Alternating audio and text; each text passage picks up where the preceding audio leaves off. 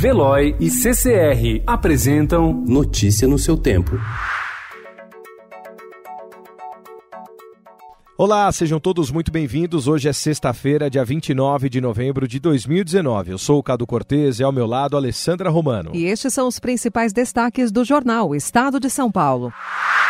STF libera repasse de dados sigilosos em investigação. Em julho, o presidente da Corte, Dias Toffoli, havia determinado a suspensão de processos em andamento sobre o compartilhamento de dados fiscais sem aval da Justiça. A decisão resultou na paralisação de 935 casos no Ministério Público Federal e beneficiou o senador Flávio Bolsonaro.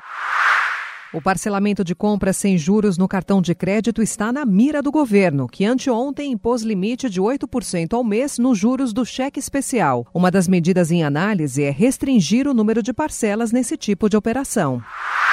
A PEC paralela da Previdência, aprovada no Senado com regras para a aposentadoria de servidores estaduais e municipais, abriu a possibilidade de criação de um regime especial para algumas categorias do funcionalismo e tem potencial para anular 43 bilhões de reais em 10 anos a economia com a reforma da Previdência já aprovada. A ministra da Agricultura, Tereza Cristina, afirmou que o preço da carne bovina, que subiu 35% em um mês, não vai retornar aos níveis anteriores. As exportações para a China são apontadas como um dos motivos do aumento. Quatro brigadistas suspeitos de queimadas ligados a ONGs em Alter do Chão, do Pará, foram soltos ontem. A justiça alegou que eles não precisariam esperar na prisão a análise de provas recolhidas em buscas. Eletroeletrônicos em alta. A indústria aumentou em 9,6% a produção desses itens no terceiro trimestre, pensando na Black Friday e no Natal.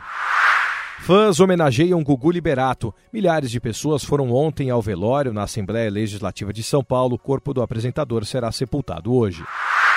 Rincon Sapiência é conhecido também como Manicongo, certo? Rapper em novo ritmo. Rincon Sapiência lança Mundo Manicongo. Notícia no seu tempo. Oferecimento de Veloy. Piscou, passou.